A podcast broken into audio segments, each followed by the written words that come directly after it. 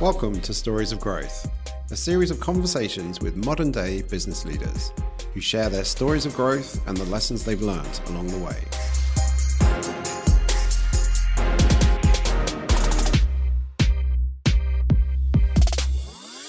I'm William Rowe, founder and CEO of Protein. I've been helping businesses grow for over 20 years, and I've always been fascinated with the people behind these businesses, where they've come from, and what drives them forward. You need to have a, it's not like a business plan in the traditional sense, I feel like. You need to have a clear sense of like where your revenue is going to come from and like just back up every assertion that you're making. Like you can't just say something for the sake of saying something.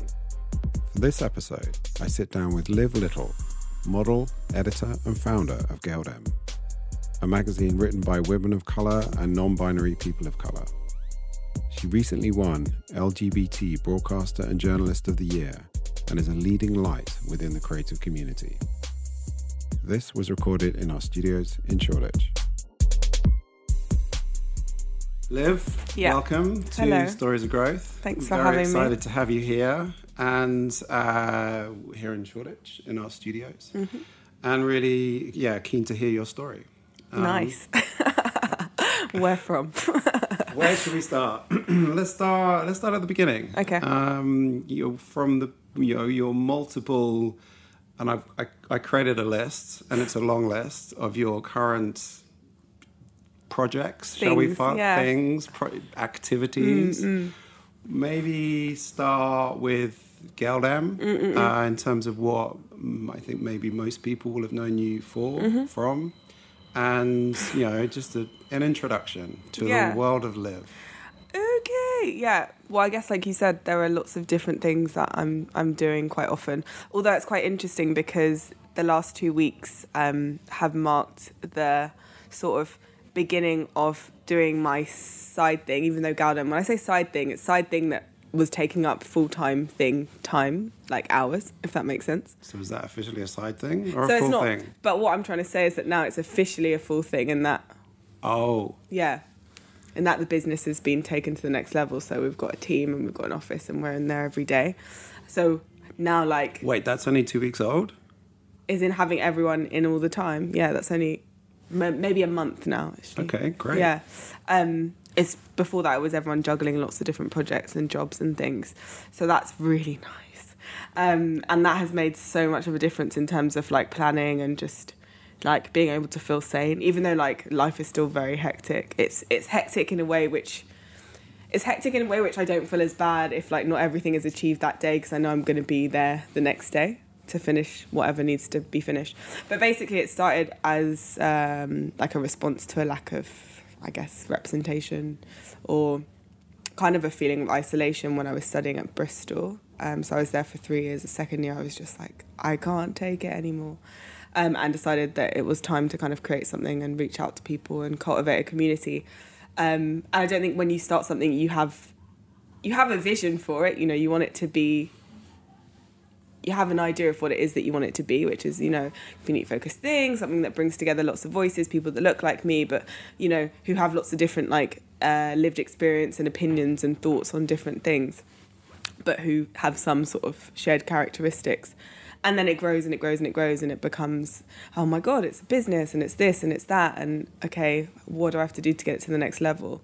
So we've been through that like investment process and like working more with brands. And now we're at a point where um, we have people on the ground, which is like scary because you have to make sure that everything happens that to be able to have those people there.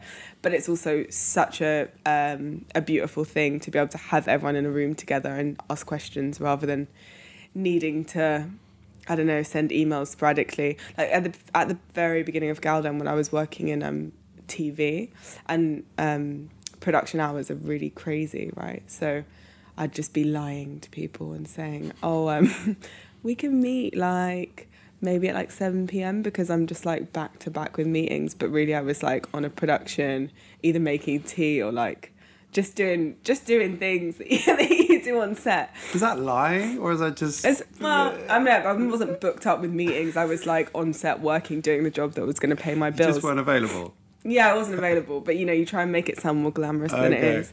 Um, but to be honest, the people that I was working for, a lot of them, I remember my director at the time. She'd kind of she'd cover for me and say, you know, Liv's out doing a recce, but I'd be out doing a photo shoot or something. so I had people that were I don't want to get her in trouble. No, but I had people that were like that were really kind and supportive. I was fortunate that they kind of knew what was happening, but that didn't mean that you didn't have to do the job that you were there to do. So it was it was a real balancing act. Oh my god, and that leads to so much stress and like poor mental health and just like all of those things. So, So- to get it to the point now is, is good. Rough timelines. Yeah. So when was that? Sec- Oh. Second year at, at, at Bristol. Oh, so second year is when it started. What year is this? Uh, 2015. Okay. Oh no, sorry. It launched. No, the idea was second year. It launched third year, which is 2015, September 2015. Okay. Um, and then, so I did that final year. I was offered like a scholarship at SOAS to do gender and law, and also a place on Channel 4's production trainee thing. And like, didn't really decide until two days before they were both starting that I was going to do the Channel 4 thing. So that would have been end of 2016. It would have been about the year later, so September. Did that for a year, then went and did some production for the BBC for like a few months, three months or something, maybe four months. But I managed to negotiate so that it was part time, which was good, really, really good, and not what they wanted initially, but fine. Uh, and then doing lots of like jobs, bit of modelling, bit of like audio producing, bit lots of writing, not lots of writing, but some writing. Um, the writing kind of slowed more and more. I'm kind of trying to get back into that. Uh, and then I was offered like a full time job in commissioning at a major broadcaster, which was like my dream job and like crazy pay for a 24 year old at the time. Um, but it was one of those like pivotal moments where I was like, if I take this, the Galdem's not going to grow. So I had to not take it, which was so scary. Um, I was like, this is never going to happen again. Like, there's no one that's 24 that's in commissioning. But anyway, um, and that's kind of like the goal, isn't it? To be able to like commission people to tell their stories, especially people who don't get to tell their stories. Um, but fortunately for me, uh, they were like, oh, you know, we understand you've got all this stuff going on. Let's find a way for you to like be here kind of remotely or sometimes on a, in a different position because obviously I couldn't take that one. So I did that for a bit um, up until maybe like two months ago. Meanwhile, like raising money, working on brand partnerships, and like focusing on growing the business, which was like a world that I knew nothing about. So a lot of like learning. Had a really good business advisor, and I've got lots of great mentors. And then to get us to this stage now where we're kind of like where we're at. So this feels a bit of a landmark then. Yeah, definitely. I get so emotional. I'm like, oh my god, Do you have a party? we haven't had a party, but we like should have a little like office warming. There's been no time. What? Shit. No, I'm gonna. for party. No, I know, and someone said that to me Add yesterday. that to the to-do list. oh my god. I mean, I'll just. I mean, forget about the fucking. Just do it. yeah, no, I know. I'm gonna. Um, I'm gonna just invite people, maybe like on a Friday in in a couple of weeks, to come to the office and just Like, have give them like half an hour notice. have some drinks or whatever. Round hours. Yeah. Vibes. Yeah. That'd be cute because it is like a landmark moment for us, definitely, Hundred percent. definitely. And coming back, I'm gonna add that to my notes. phones off. to do. My phone is off, but uh, I can Okay, still make notes. Otherwise, I'll forget. You see. Um, yeah. Whilst you make your notes, you're and I we're big fans. Um, personally, professionally, you know, we had you guys downstairs for one of your parties and Yeah, issue yeah, launches, Like- and two years ago. Uh, it was issued two, so yeah, it would have been two years ago because four's coming out in about September. It's And, lovely space. Um, you know, where you know, from the inception at Bristol, Yeah. there's a frustration Yeah. uh, that this didn't exist. yeah. Is there a is there a destination? Is there a goal? Is Yeah. there a point that you'll be like, I'm out. No. you know, but, yeah, because you're talking Yeah. about some Yeah. very important Yeah. you know, points that you know are shifting generationally. Yeah, yeah, yeah. So you know, in terms of that, maybe it's less of a goal, more of a direction. Yeah, but yeah, yeah. Maybe just that purpose. For sure. bit. I mean, like the kind of thing, the thing that that is, I didn't really explain this well when I said about when we started stuff. I didn't say what it was that we were trying to do, which is not great. Mission statement is to support to support the creative work of women of color and non-binary people of color. Right. So we do that in lots of different ways. We do that through our work with like brands and brand partnerships, events, creative campaigns, casting people for amazing things, insight strategy, um, lots of different things. But I think the aim of us for us is to continue to grow. Like obviously we've got our base in London for now. But like a lot of our readers are based in the states as well. So like looking at how we expand that and also how we expand that outside of the west how we like incorporate um, voices and stories that aren't just from those kind of demographics and backgrounds. I think that's so important. It's something that we've been talking about a lot this week. Um, i think that the ability to do that comes with like greater infrastructure. So this year it's really about solidifying what we have here on the ground and mm-hmm. getting a clear vision but always to to to be increasing our output and to be like giving back and um, just championing new and amazing talent and telling and, and providing a space for people to tell their stories in a way which is like not happening elsewhere. And i think there's a lot of work that has to be done to get to bring the kind of wider media landscape up to where it should be. And that's something that is like a kind of after effect of years of like subjugation and like um racism and structural inequalities. So I don't think that's something that's going to like be fixed within my lifetime. Um, definitely not, but hopefully we can we can kind of play a role in shifting that narrative. And I think we've done some like pretty landmark things, which I'm really proud of, like taking over the Guardian. Um, mm-hmm. They'd never done a like collaboration before, and I'm pretty sure that's the first time that a major publication had all of their content produced and written by people from our demographic. Um, yeah, I wanted to ask you about that. Mm. How did that come about? Mm. So it's really funny actually. Charlie, who's our who is the best person ever, and also our head of editorial. She's an, an amazing like writer. She's such a brilliant writer. So she, um, lots of actually, lots of our uh, people that have been through Galdem or edited or whatever. Um, and I found out a lot of writers actually that are amazing also started off interning at the Guardian. Like I think Reni Eddo-Lodge did, and Candice Carty-Williams, who um, whose book Queenie has just come out. It's amazing um, and has been reviewed highly by the likes of Oprah. But anyway, all these amazing people have started their careers there, and Charlie was the same. So she did like some sort of scheme that they had, mm-hmm. um, and I think she was mentored by Ruth, who is the deputy editor of the Guardian, Ruth Louis, who's um, great. Um, and we, they kind of said, I don't, I think it was them, yeah, that said like, let's have a meeting, let's just catch up and see like what you guys are up to. So we sat down in a little cafe near their office in King's Cross and kind of we're talking, talking, talking about, you know, how we could partner on something first we kind of spoke about like, could we partner on some sort of list? We recognize people and we thought, nah, that's a bit like obvious. Like, what is it that we could do? And Charlie kind of made a joke and said, well, we should just take it over. And then Ruth was like, that's not a bad idea. We like that idea. We love that idea. And we were like, yeah, it's a great idea. okay. If um, you don't ask. If You don't yeah. ask. No, seriously though, like I'm the cheekiest person now. it's a good it's a good um, example of why it's good to just ask. The worst someone can say is no, um, or laugh it off. But yeah, anyway, so we then kind of had to build this proposal. I think it was like six months of back and forth, but we kind of came up with this master sheet of like all the amazing writers and people that we had within our networks and different features and stories that people could work on based on the kind of structure of the Guardian weekend paper. And eventually we got to a place where it was like, yep, yeah, go ahead. We had a date for it.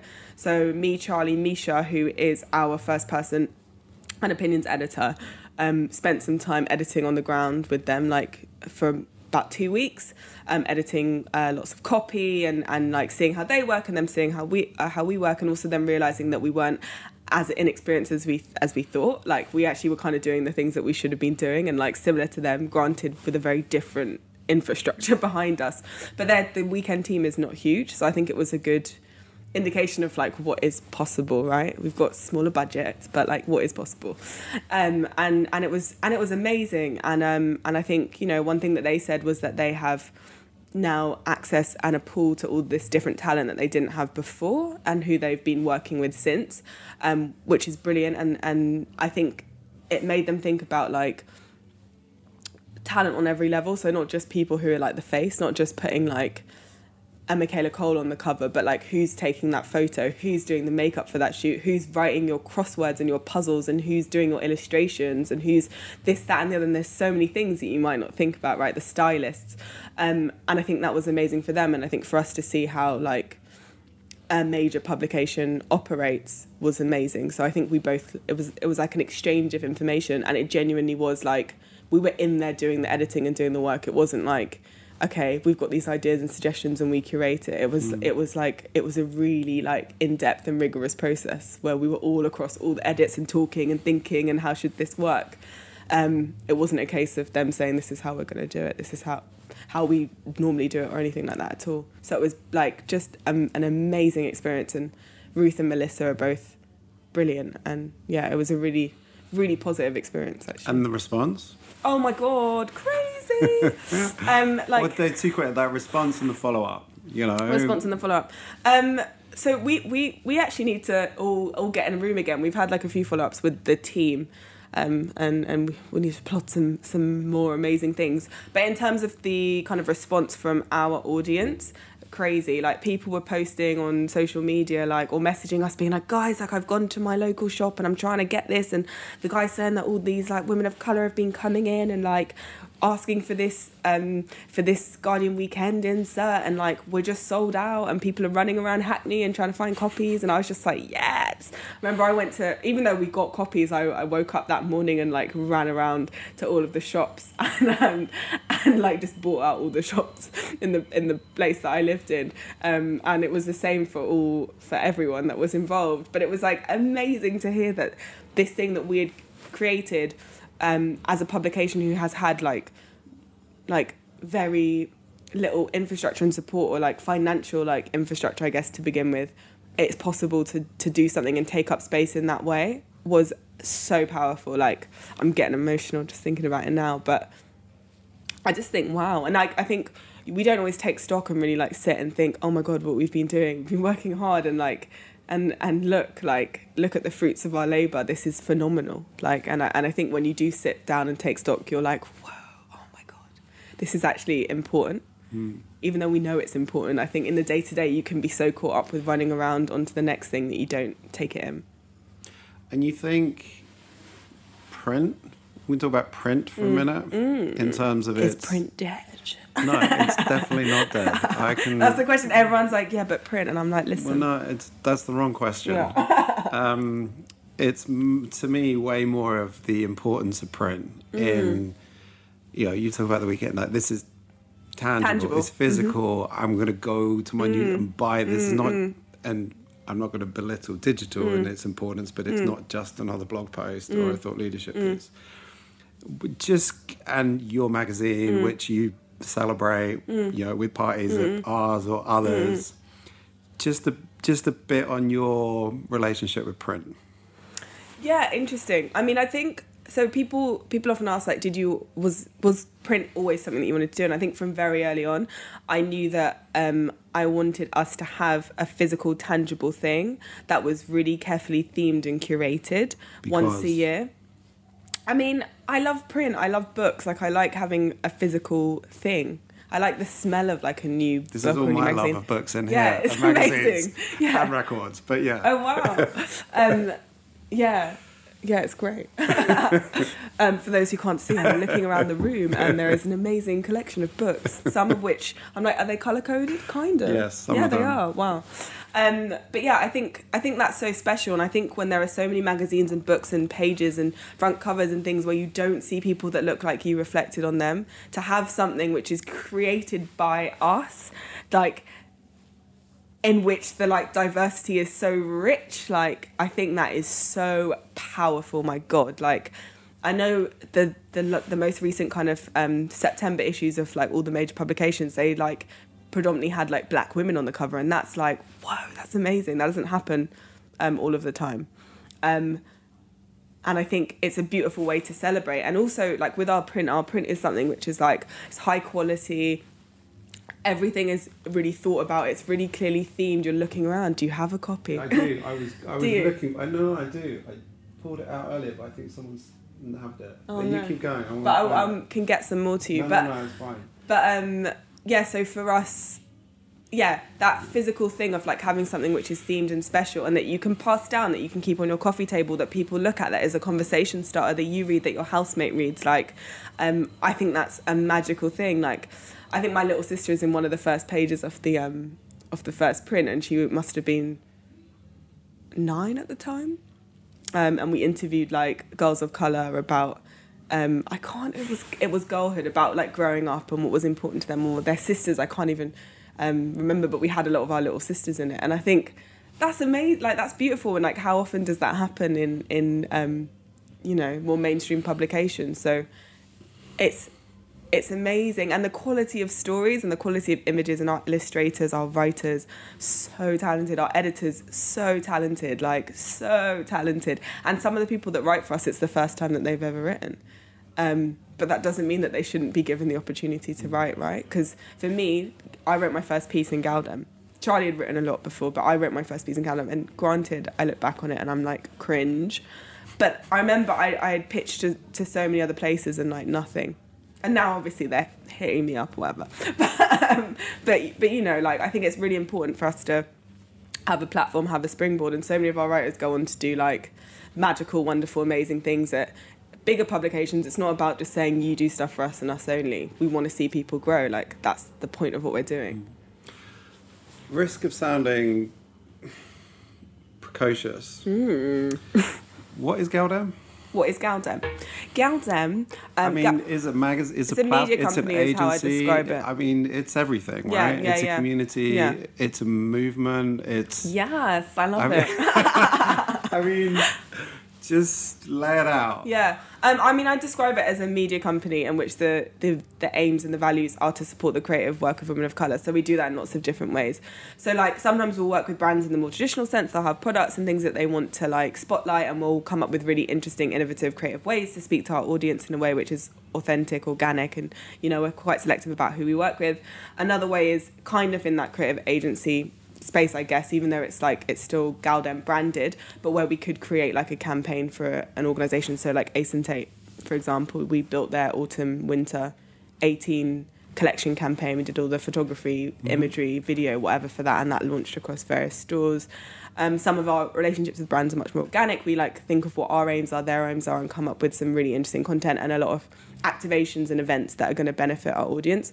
So an example of this is we um, put out that we're launching an event with Kickstarter um, at the end of this month. So so we're doing like a one-off kind of. Maybe it will not be one-off because hundreds of people within one day have applied, but it's basically like Yeah, a session for twenty. Yeah, whoa, for twenty-five to thirty. Um, people from our community who like might have an idea but they don't know how to activate it or to reach people or to raise money for it i was not expecting that many people to to want to get involved but so many people do and we've got people of colour who have successfully built campaigns through Kickstarter, so like Nikesh, and um, to kind of share their stories and to cater the session specifically to what it is that the people need so they can actually develop tangible, practical kind of skills. So, like, our community is obviously so important for us, and online is important because that's how we get our numbers and we reach people, and like we can also respond to what's happening in real time. So that's amazing, and it's like a it's a, it's it's an easy, quick way to connect. But also like those physical events are so integral to what it is that we're doing. Um, you know, like our community is at the heart fundamentally of everything that we do. Like that's why we do it. Of your community, Mm. give me some numbers. Numbers in terms of People's. You know, how many, where? um, so like majority of our base Just to get like a scale yeah, demographic. of the, Yeah. you know, the Galdem yeah. crew. Yeah. So, I mean, uh, analytics in terms of gender, it's quite like binary in terms of what is reported, but it's about 70 30 um, men women split. Um, it's about 60% UK and then 20 something percent based in the States. And then I think Australia, Germany, France are other big ones for us as well. Um, we have, I'm trying to think of like what our social media is at the moment maybe like 140,000 followers across like Instagram and Twitter and stuff. Um, but we, the good thing about us is that like we've not ever done any marketing, so like that's something that we're going to be looking into to grow our channels. It's been like 100% organic, which is like really great for us. Um, but next step is growing those numbers. Um, we get like hundreds of thousands of people to the site every month, like unique um, users. Another thing that's really nice is that a lot of our audience is kind of like growing up with us, which you can see like when you look through the stats, which also means we've got to make sure that we like continuously are speaking to younger people. But it's quite nice. And then like a lot of our readers are return. We've got like super low bounce mm. rates in comparison to other websites. So it's clear that people feel like this personal identity kind of like whatever connection, which makes sense because of the kind of content that we do. Um, but we got loyal, we got loyal, a loyal readership, which I think is a really great thing. And it's nice as well at our events when you see, yeah, new people come to stuff, but also you you see like some familiar faces that might come to things, um, and that's a really nice thing. And I think it's nice for them to know like clearly who we are, um, and and that we're like super accessible and that we're here for them. Within reason. You know so so i think that's that's a really nice thing about having that like physical like presence as well. Um but yeah i mean in the last four weeks we've been like looking at kind of our marketing plan and like how we're going to grow all of that stuff. We've got like shanice who has been doing social media for like years but we've got her actually full-time doing it now.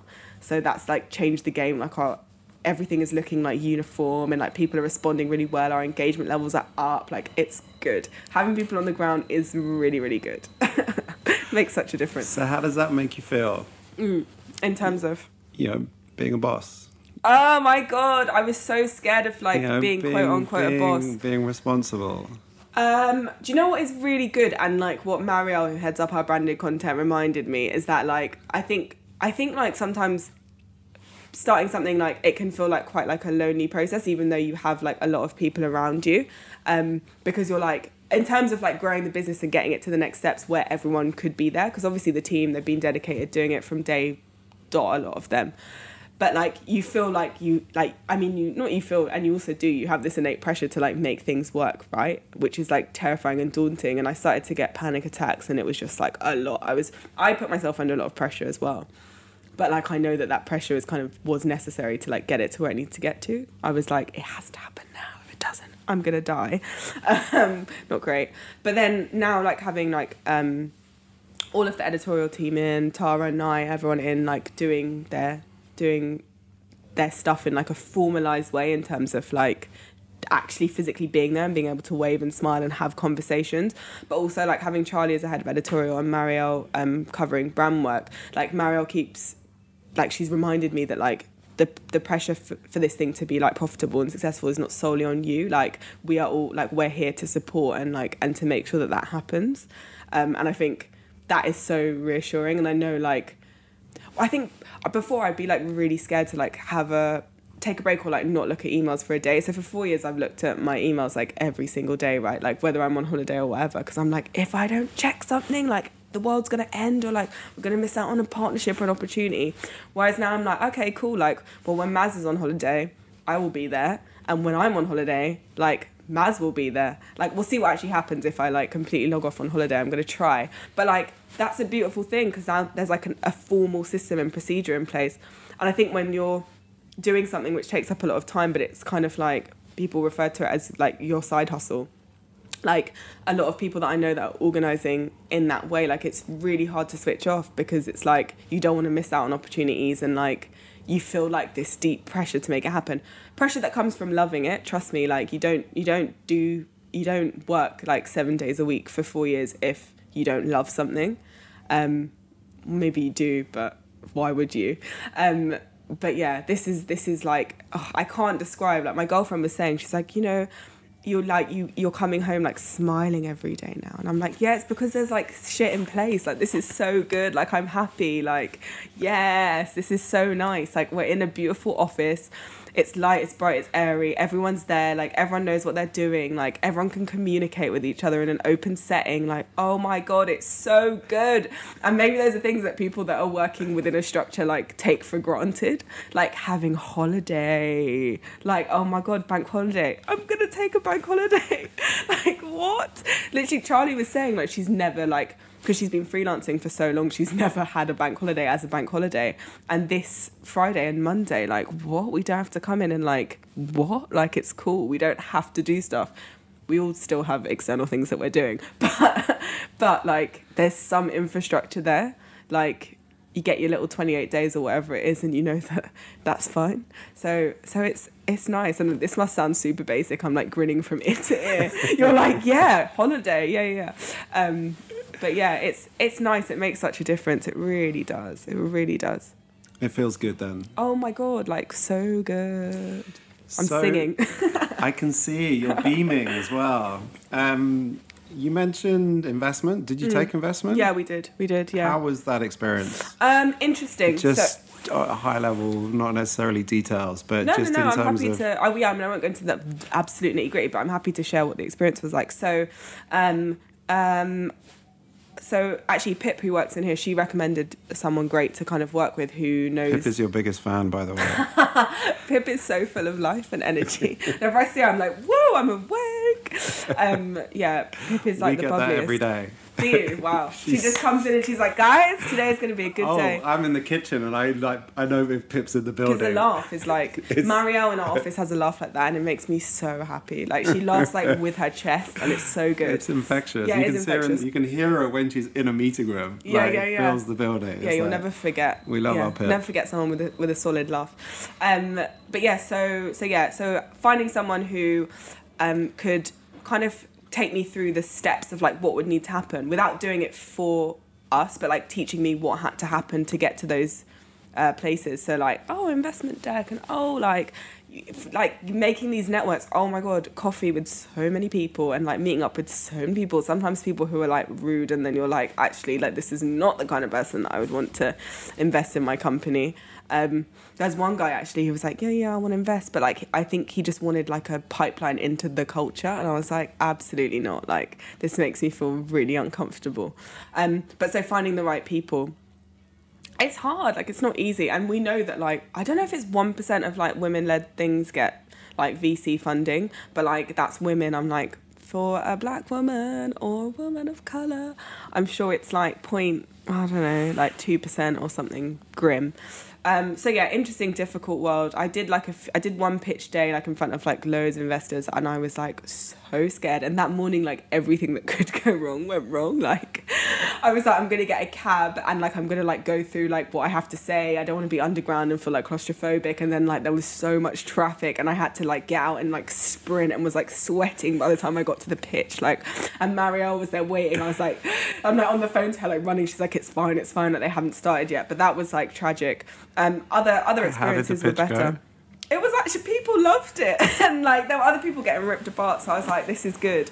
This is not bad. Um but interesting and i think a lot of these networks are super like secretive and stuff. Like one of our investors actually who's like an amazing um author and just like idol one of my idols um was saying um she was like why don't you just like put it on like social media and that you're and i was like because like I've been told that like invest it they want to feel like it's a really like secret club that they're involved in. And she's just like what? And I was like yeah I know but these are all these rules that like people are telling me that we have to adhere to. Um but but generally the process has been good. Like one of our like the kind of like main well yeah one of the investors that we've got is like um they're called backstage capital. Um and it's headed up by like a gay black woman in the states um, called Arlan, whose story and journey is like really incredible. And so to get to get like to have two of our like investors be like headed up by these amazing queer black women was like really really powerful. Um, and then we've got some other brilliant non-black women investors as well. Um, but yeah, interesting process. Um, and I think I watched too much Dragon's Den. I think because I thought like I think at first I thought like oh my god like people would be so um, like I'd be so because it kind of teaches you that like you're so lucky if someone wants to invest in your business, right? But really, it's like kind of like dating. Like you have to find the right people, and obviously, like it's an interesting climate, so like to find those few people could be quite tricky, right? Um, but that was. that was that was really interesting and i think when um, the woman who was helping us was kind of like no you know like you've you, you, that person doesn't you don't get on with that person you think it's weird or you're unsure like don't do it because like it's like a relationship that you're entering into. So i think that was really useful information. Um, but it's hard and it took like i don't know almost a year of like preparation like to get to the point where everything was investment ready. And that meant not only like having your materials and like networks and stuff like that in place and like schmoozing and blah blah blah blah all of those kind of things networking that we all hate can be good but it can also be awful. Um, but also like getting the company to a point where it was like could be profitable or was profitable and was like we had enough like brand partnerships and stuff coming in like proof of concept right um that was like that was interesting and because we didn't have the formal infrastructure like it was quite like tiring um, at times, and it's. I remember talking to Sharmadean, who um, is the founder of WAH Nails and Beautystack, and she was like, "You need to not do anything during that period because it is literally like a full time job." And I was like, I can't. So I was like, I tried to do a bit less, but also I had to like pay my rent, so it was an interesting, an interesting period. But um, any tips? Oh my god! For other folks in a similar, yeah. you know, stage or ambition. Try and speak to other people that have been through it. Like, um, I've got some friends that run an app called Trippin, and like I went and I spoke to them about like how they had found things, and then obviously like Sharma was like, "Yeah, come sit. I'll like look through your deck and tore it apart and told me what was wrong about it and what was good, and that was so useful. Um, with me, like the biggest mentors and stuff that I have in my life are people who I whose work I genuinely like love and loved, and the relationship started really organically. So like you don't have to do like forced networking, but you can ask people who you who you really do ad- admire, mm-hmm. and often like because people like to be flattered. I think if you reach out and you say like I like this thing that you created, often people are quite open to like giving you a little bit of their of their time if they can because a lot of these people are like super busy right? Um, but that's useful like finding your network doing like a lot of research um, going to as many like events and things as you can. I reckon if you if uh, for women as well like i've seen like quite a few networks and kind of met up with quite a few people that run networks. Um, and um, i reckon if you like googled like women founders day or something, you'd probably find like London, you'd probably find a few interesting things that maybe you could register to mm. and like go and watch. Like the Allbright has their pitch days every month, which you can register to like attend. You don't just have to register to pitch, and it might just be useful to like see the kind of questions that people are asking. Mm-hmm. Um, but yeah, just loads of research and like you you need to have a. It's not like a business plan in the traditional sense. I feel like, but like, you need to have a clear sense of like where your revenue is going to come from and like just back up every assertion that you're making. Like you can't just say something for the sake of saying something. And I feel like if you don't know the answer, like just say, I'll get back to you on that. I'm gonna check it. Like, because you can always try and memorize like every stat, every number, everything. But when it comes down to it, like we have human brains and sometimes they fail us, right? So just say, I'm gonna double check that. I remember in the back in our backstage, like in the first one of the interviews, I was like, there was one thing, everything else was fine, and I was like, oh my god, that's it. And everyone was like, you're being so dramatic. And then I just like sent a follow up, being like, this is the thing, and it was fine. Like we got it. Um, but yeah, I think yeah, asking people don't don't try and like blag it if you don't know the answer. Um, and connecting with people that you genuinely like admire what they've done, and people are likely to be quite nice. Good tips. Yeah. Extending that into rather than the raising money, but mm. I guess continually making money, mm. which mm. is you know a brand world. Oh yeah, it's interesting, isn't it? Tell, talk to me about that. Yeah. In terms of how you, uh, you, it's not about how you show up. We know how you show up in style. But no, how you show up. okay. You know, in a, you know in a branded context yeah, and know, an alignment of values mm-hmm. and your brands that mm. you would choose to work with mm. and you would choose not to work mm-hmm. with for yeah people don't see that stuff for you yeah. know for obvious reasons yeah um you know, maybe just just touch on that a bit oh yeah so i mean for us we you know we work with brands who like have maybe like supported us from the beginning or like brands who have a similar ethos young brands established brands brands that like are working towards like similar goals shared vision. Um and i think the biggest thing for us is that you know you go into these relationships because you want to have like a long-term relationship with these people right? So it's not just like a hi bye we're tapping in and we're tapping out.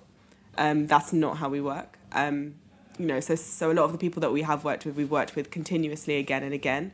Um, and when we do come up with ideas, it's like it's with that foresight of you know these are the things that we want to be doing in the future, and that serves us pretty well because um, it's quite natural. It makes sense, right? Um, and also, you have to remember that we know our audience really well. Like we are our audience, um, and like people like want to understand that audience, um, and they will continue to need to understand that audience. And there's power and there's value like within that um, and if we can like influence and like try and teach these people like how to do that in a way which feels genuine and not just like a fleeting thing or like a thing which like is completely like tone deaf or misses the mark. I think, um, yeah, there's there. I mean, there's there's so much to be done. So we'll be in a job for a little while. I think.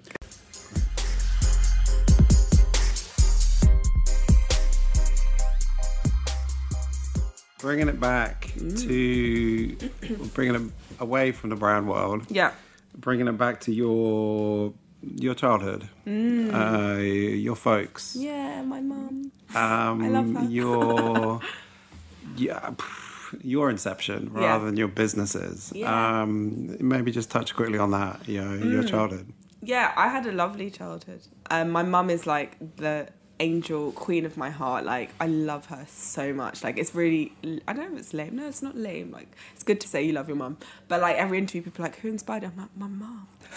my mum, like seriously, like confidence. Um she actually interestingly she spent like 10 years um running a company called Head for Business, which taught young people based um, around like Deptford and South London how to set up their own businesses, um, which is cool. Um, but she also went to like film school. Um, uh, I think she was like in a similar time that like Gurinder Chadha and stuff were at um, the National Film and Television School, and she worked on some interesting stuff. Then she had me, and then like you know, uh, things aren't set up in a way that if you have a child as a woman, it's that easy to get back into work. I think it's getting better in media, but like it was not easy at the time.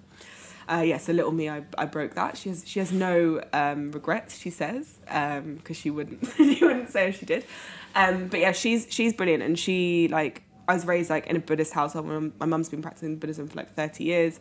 She's got my um, auntie who's her twin, so I've got like these two mums, which is good. When you're doing good, it's good. When you're naughty, when you're younger, it's really bad. When you run away from home and you're doing things you shouldn't be. When and was that? both- I think I was like oh like fifteen at the time, and it was like over a boy. Like it was so dramatic. Um, like oh How long for?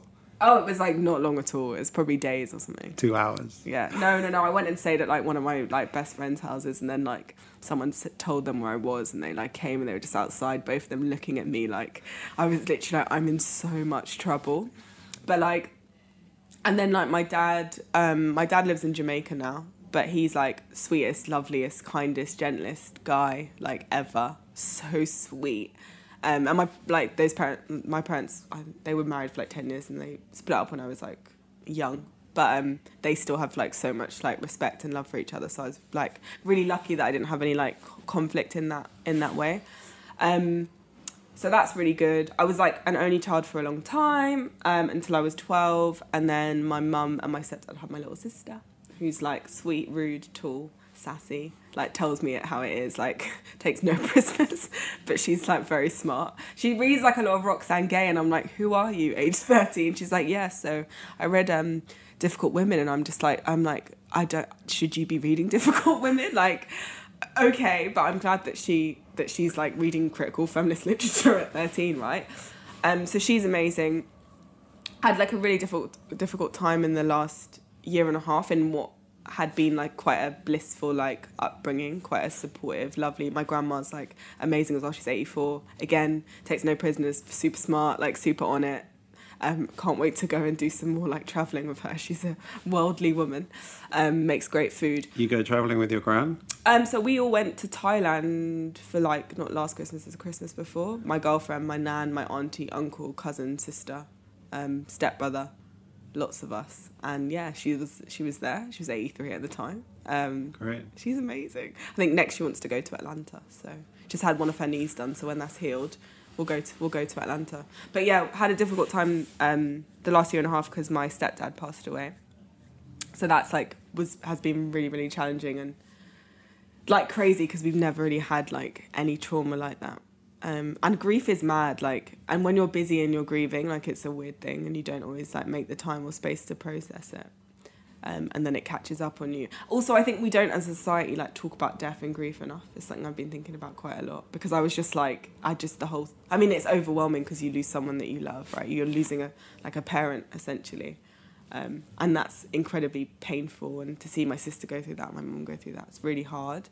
Um, but we're really strong and we've got like a tight unit, so we're getting through it. But um, grief is mad. Grief is so mad. I remember it's weird, isn't it? Like I do a lot of public facing things, and I think I just got to a point where I was like, I'm just gonna say like exactly how I'm feeling, and I, and and like I've been going through stress, or like this is the thing that happened to me. Just so you know, like if I'm not able to do things or always here, that's what is going on. Um, so yeah, like generally really happy, lovely childhood. Difficult things happening in my early, in my early twenties, mid twenties. Um, yeah, and things that there are no, there's no rule book for, and sometimes it just hits you. But I have a very, I've got a great girlfriend and like a really good kind of support system and great friends, and like, um, the people that I work with are amazing, and we support each other, so it's good. Like it's good, but life is real. Do you know what I mean? Life is really real. Um, and it, I'm sure this is just the beginning, early 20s, going through these difficult You're things. only 25. I'm 25, yeah. Just to remind li- listeners as to who we're chatting to, the Oh. context of life. Um, yeah, an achiever. Oh, yeah, I'm like, it's because my mum made me go out and work when I was like 14. Like, this is her doing. Oh, you're blaming your mum. yeah, I'm blaming her for my success, like, because I'm not happy. But, um, yeah, Let's talk about your mum. mm, my mum. Yeah. D- Do you, my, my, my curiosity here is driven, you know, in terms of what makes people mm. and what are those influences mm-hmm. and, you know, from childhood and genetically, obviously, but also emotionally mm. and, you know, that context and that support that's provided in those, you know, those early years. Mm. And it sounds like there is undoubted love Oh my God, yeah. um, but yeah, is, was there an exa- you know, what's the question? You know, did you always think this is what you're going to be doing? Did you ever, you know, imagine your future was going to look like this? You know, wh- what was that? You know, it's, it's more than a support network. You know, this is parental. You know, it's not even guidance. It's just just awareness of their kids. Um, you know, wh- what was your what was your feeling on that in terms of? My mum's really free actually, so it was never like you need to do this and become like a doctor or a lawyer. There was no expectation of that. Uh, like I think my dad, because I said I was going to go into law post uni, and he was a bit like, "Why are you not going into into law? I thought you were going to do law." And I'm like, "No, dad, I'm going to do What, the, what did you study? the media thing, politics." And then I was gonna, I got a full scholarship to go to SOAS to do gender and law, which I turned down to do media and he was a bit like I thought you were going to be a lawyer. And I was like dad like this is going to be good. And then he saw me on the BBC once and he was like oh yeah my daughter's doing like bits. Um, and I think when you do like there's certain things that like parents can plug into it's like oh I un- like Radio 4 like cool like yeah that's an achievement you know what I mean?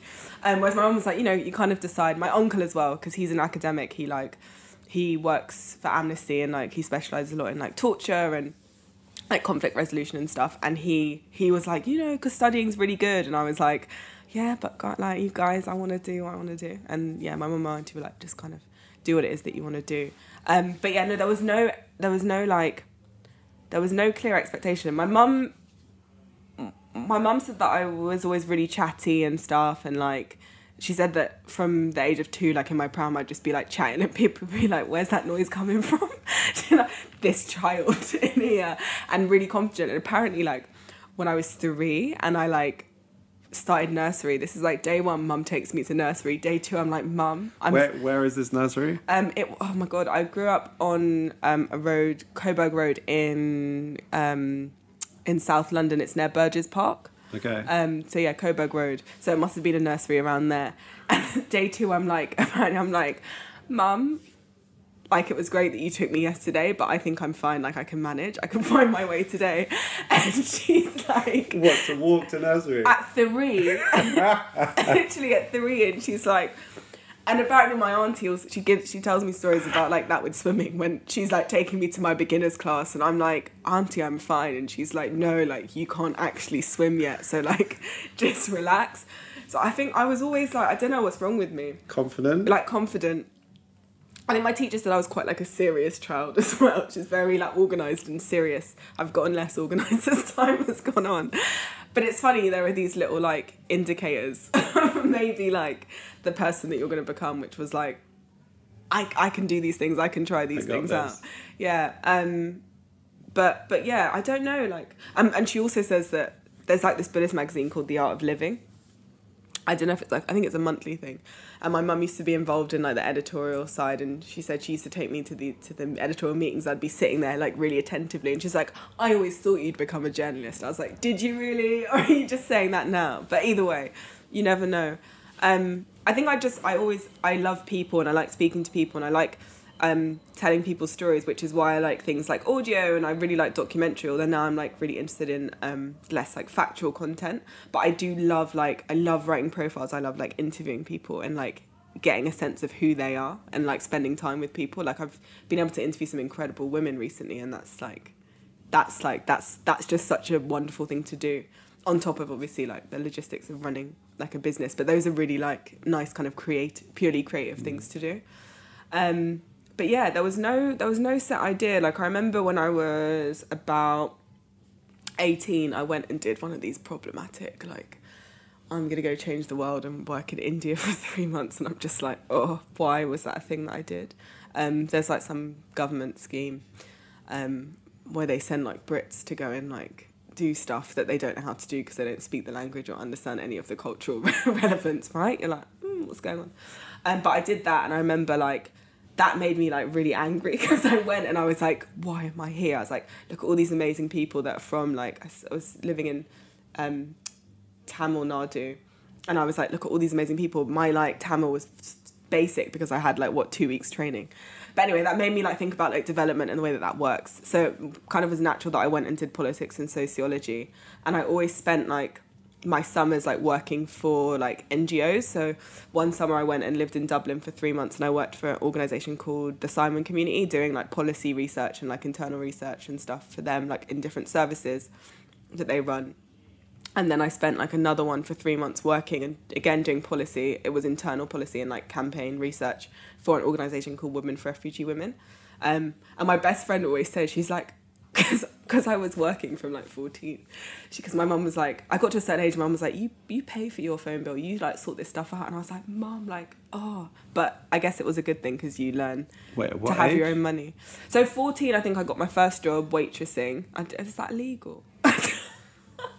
Maybe. I don't know. And then 15, 16, yeah, I was waitressing. 16, I worked in Papa John's, you know, pizza place. Yeah, yeah. yeah, so I worked there in the Peckham one. My friends would always come and like wave and stuff, and it would be awful. Then I worked at like a bunch of like bougie pubs. When I was at uni, I was um, a nanny and um, I worked at a burger restaurant as well. Lots of catering. Charlie, our head of editorial, we were talking about like our catering days because we did so much of that, like posh events for posh people where they like don't look at you, which is always really fun. But my best friend like always jokes when I'm like, do I deserve to be doing all of these amazing things? And like, oh my god, like stuff's happening. She's like, Liv, you when we were like getting drunk in the summer, you were like working or like doing some like internship or like and like just organizing it yourself. Like, of course, like it's okay that things, nice things that have happening to you on top of the work. And I'm like, oh yeah, true. I guess I like, I have been quite a proactive person, so it's fine. But you sometimes get that thing of imposter syndrome where you're like, oh my god, do I really belong? I'm in this room full of all these people, and like you have to realize that this landscape needs you. But like because we're conditioned to, especially as black women, to be at the bottom of the pile, it's very hard to train your brain to to think otherwise. Even with the community and the support, I think when I was um, doing some work um, at the Beeb, I was like, oh my god, like, is this really happening? Like, should I be here? Uh, but yeah, it's all right. It's all right. And like being in an office like Gal-Dem, it makes you realize more and more that yeah, this is all right. It's all right. This can be the new norm. Why not? You know. and if you don't do it yourself, no one's gonna do it for you. Basically, as, as you've been doing it all your life, it sounds like from a two-year-old taking yourself to nursery. I love that story. I've got a two-year-old. Do you? I've got a five-year-old and a two-year-old, and oh. they're not taking themselves to nursery. I don't know who I thought. My five-year-old's taking herself to football. Oh really? Um, yeah, she's, oh, she's that's great. Good. Two that's girls. Good. Um, Keep them playing football as well. I mean, because girls drop off at about fourteen. We've been doing some research recently, and yeah, yeah. we have too. Yeah. Um, for one of our uh, one of our client brands, and it's yeah, it's twelve. I mean, it's around puberty. Yeah. yeah. Um, but it's also around a whole bunch of other social Mm-mm-mm. and yeah. um, peer pressure, uh, you know, points. Yeah. Um, just quickly on again your this childhood influence and your mm, mm. your mum being Buddhist. Mm. is that you know, which has a certain school and a, and a beautifully simple school in terms Mm. of thinking and approach. Does that influence you? Is that are you religious at all? Is Oh, that interesting. Yeah, Um, I I try. So it's interesting. Like, um, my mum never kind of like pressured me into like following the religion that she followed, which is a specific type of Buddhism called Nichiren Daishonin Buddhism. Um, but it's something that I've seen like really help her and benefit her. My auntie's Buddhist. I've got all these extended Buddhist aunties who are all amazing. My stepdad was Buddhist. Like I've been living it, breathing it, even if I haven't been practicing it. Right. So there've been periods like which means you subscribe to I, I, I like the- I the identify with a lot of of, the like philosophy. I haven't like done a huge amount of like studying, and like a, a big part of it is studying. Like my mum studies a lot. She like lectures. Like she she knows her stuff, right? Mm-hmm. Um, so I've read like quite a lot of the introductory texts, which is you'd think at twenty five I would have gone like a lot deeper. But but I, like I identify with all of those things, right? So I chanted a little bit this morning. I think, you know, I don't. Sometimes I'll come to it in periods of stress, and I want to like. I'm trying more to use it not as a like reactive measure when I'm like on the edge, but like as a proactive thing, as a like Preemptive. prevention, right? You know, Yeah. like to give myself the tools, whether that's p- part of my like mental health and spiritual maintenance comes with exercise, fresh air, swimming, running, maybe yoga, like things that are gonna like make my body feel good and which in turn are gonna make my mind feel good. Also therapy. Like I've just started seeing someone. So I think yes, it's incredibly useful. There are like fundamental principles that I agree with. Um, it's not a like judgmental thing. Um, like as a gay woman, it's not like my existence is something which is like the antithesis to like to, to the practices of this specific faith. Um, and that's really important. Even with choosing who your therapist is, you're like you want someone that's gonna be like gay friendly. Like there's all these things, and also like gonna understand my perspective as a black woman, so probably a black woman. And so there are all of these things that you have to think about. But definitely, Buddhism's been an amazing um, resource. I think the most I'd done it like in terms of consistently was probably when I was in India because I happened to like move into a house with a woman who practiced the exact same type of Buddhism that my mum did. And it was like obviously an amazing setting. So we spent like every day like chanting together on this rooftop in it. Like it was just like the dream. Do you know what I mean? Wow. The the place. Um, so that was like that was one of the good things that came out of a very problematic uh, trip. Um, but yeah, it's it's it's a beautiful thing. I love the community. I love like what it stands for, and I think also I think when you deal with something like grief, when you lose someone, like it's a period when you like you're really thinking about the world and these things and like death and life and all of that kind of stuff. So I think to have something that you can connect with is like can only be beneficial. And I'm still, I mean, I think I'm quite happy with um, this type of Buddhism that my mum has, like that I've grown up with. But that's not to say that it might, you know, it might vary or it might change. But especially now, I think she's like, you know, I really do encourage you to chant and like, because cause I'll call my mum when I'm like on the verge of a panic attack or like even mid, I've called her like mid panic attack before and she's like really had to, like when I'm like literally just like unable to breathe and she's like, I need you to like be putting things in place like before this happens, right? So I'm trying. Is that frequent? Panics. Um, actually, since we've had this infrastructure, I swear, like not really. Like I have, I haven't had a panic attack since, since we've had this, since since this part of my, because it's a big part of my being, right? It takes up all my thought all the time. I don't ever switch off. Um, so no, but uh, there was a period like maybe well, I don't know if it was towards the end of last year when I was having them quite frequently, and it was my girlfriend who was like, you know, you're having a. I was like, I, am because I, I felt like I was uh, I was gonna die, and it was a new thing to me. I'd never like it wasn't something that I'd experienced in the past, um, but it was obviously tied to stress. Like there was no doubt about it. There's like another time, my like my stress has manifested in different um, ways. Like and I can be such a worrier, like think the worst thing is gonna happen and the world is gonna end when it's not. But I remember studying at Bristol. At this point, I'm I'm now bald, but I had some hair. Like I was growing my hair for a little bit, and I used to get like I had a bald patch on the back of my head, like that. Like my hair would just like thin, and then I went to the doctor, and he was like, "This is because of stress." And I was like, "Oh yeah, I'm doing my dissertation, Gal-Dem, nannying, uh, working in a burger restaurant, society stuff, like organizing events and like whatever." It was quite like intense so it made sense Um, and then he gave me breathing exercises to do, which I obviously didn't do because I was stupid. Um, and also just thought, oh my God, this is so much effort. But like looking after yourself does actually take effort, funnily enough. Uh, but it's worth it. Um, but yeah, my girlfriend's also like really taught me about. She said when I met her, I like I I part of the reason why I went to the doctor that time was because I was getting chronic migraines, and like I've kind of like slowed down with those, but like I would get chronic migraines, same spot, definitely stress induced again. And she was like, the first week that we were like dating, she was like, you had a headache like every day, and you were just acting like it was normal. And I was just like, is she okay? Like, because that's obviously not normal to like have a crippling migraine every day, but still just be like, I've got to get on with it, right? Um, and she's she's like very into like spiritual maintenance and upkeep, and she she's like definitely taught me a lot about like the value of like looking after myself. She can't do it for me, I have to do it. But in terms of having somewhere to just like hold a bit of a mirror up to yourself, which I think is what a relationship does, like the good, the bad, the ugly, you see it very clearly. Um, that I think was really useful and I definitely met her. Even though I met her at the time at which um, my stepdad was sick and dying and then he, he died maybe like six months into the relationship.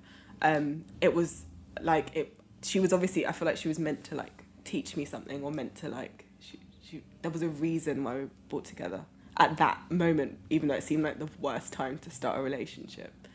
Um, so yeah. So what was the takeaway? Just rambling about no no like, no this is beautiful. What yeah what's the lesson there? Mm. you know look after the, thyself if you don't look after you, like you can't do all this other external stuff. Like if there is like no if, matter how long the to do list is. No, if live is like crippled with fear. Done. No, literally, if you're crippled with fear, anxiety, stress, you're like not looking after yourself. So, what point did you realize that? Probably like sometime last year, because I was just like, you know, I I just would like randomly like burst out in tears like all the time and I was like this is obviously not good and like I obviously shouldn't be having panic attacks and like obviously this stuff shouldn't be happening. But I just felt like I have to like go out into the world and like smile and really be like okay because I was doing a lot of talks and like that was the thing that was happening for me right? On the covers of magazines. Yeah which is amazing um which is amazing but but like yeah, and I mean, like mostly when people, it's like interesting because I feel like this is the most I've probably spoken about, like all of these, like like personal things in like uh, in in more than like a five second snapshot interview, right? People want to know about the work. They don't always want to know about like what's going on for you. So, yeah, I don't know. That probably didn't give me that much time to think and process that because I was just like, yeah, work and Gal-Dem and it's great and amazing and yeah and we love it and women of color, yeah. But like without being like, oh, how how am I actually feeling? Um, but I also have a lot of like amazing friends who are in the industry like doing similar work that might like run or like work for like collectives and stuff. And i think more now we're having like these open and honest conversations about like the emotional labor and like different things that comes with it.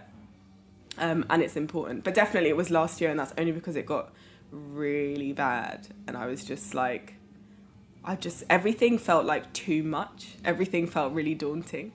Um, i don't know if people would have been able to tell to tell or or or not or what but there was a moment when I was like, some these people. Oh, I can't remember this girl who I really like, who um, is a part of a collective. She's like, "How are you?" And I was like, "Oh, you know, there's just so much to do, and I'm just like really like over what and blah, blah, blah. And I was just like, I don't know, being really like self indulgent and like, ah, it's really hard, I'm really stressed. And she was like, "There's so much good stuff that's been going on." She's like, "Please just like enjoy it. Please just like feel it. Please be there for it." And I was like, "Oh shit!" Then like yeah, like stuff is actually pretty good. Like, like wow, don't be so defeatist or like so focused on the next thing that you don't feel that feel what's going on.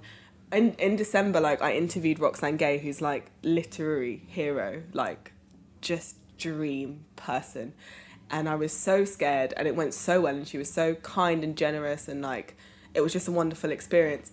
And that evening, that was like just before Christmas. And that evening, I was like flying to Jamaica to like go and see my dad. And I remember sitting on the plane, and because I had nothing to do on the plane, I like was thinking about, oh my god, I just interviewed my like literary hero, and this year's been mad, like actually insane, like what the hell like have worked and connected with so many people and i remember i just like started sobbing like in a, like good tears they were like tears of like oh my god god like all of this amazing stuff is happen is happening for you but like it was like just weeping and like couldn't stop it. I was like, oh my god, and like I'm not traveling enough with anyone. Is this person gonna think I'm not okay?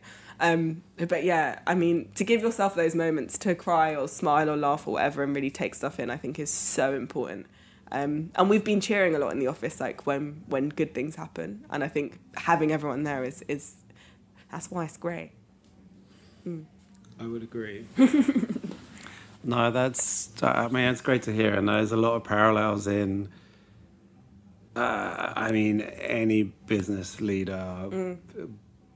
boss role, mm. you know, is responsibility, mm. right? And that's ultimately what it comes down to. Mm and that manifests in a hundred different ways. Mm, mm, mm. And it's really the person, which is mm. what I'm interested in. Mm. Obviously, your achievements, mm, of course, but you know, what's behind that? Yeah. And, you know, what's driving that? And you know, what are the frictions that yeah.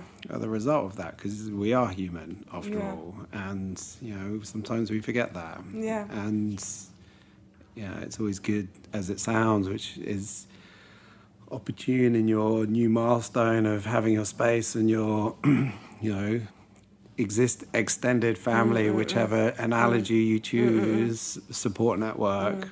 You know, that's all about sharing the load mm-hmm. and you know sharing that responsibility to get yeah. forward. So. Yeah, you have to be. You have to. You have to. You, you can't. I'm telling you, I've been doing it for longer than you, and you just it doesn't it doesn't work. It doesn't work. And, as and no matter how motivated or confident or driven, you can't. I mm. mean, and that's just human. Mm, mm. Um, anyway. Yeah. Two last questions. I'll go for it. Um, what's the best way for someone to contact you? Uh, all of our emails are on the website, very clearly listed. So. gal-dem.com. Yeah, it's all there. Great. Yeah, so but don't send loads now. oh.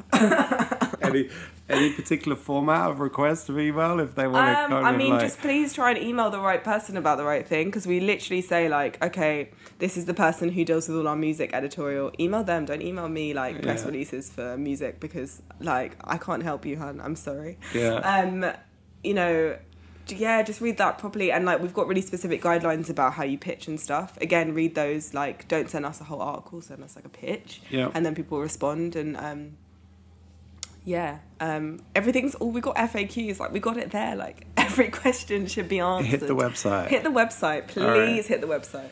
And last question. And don't de- don't like if you can like try not to use social media to like especially if I don't like if we don't know each other yeah. to like ask about editorial requests and stuff for the site just use emails it's like it's impossible to get through got it yeah email good email.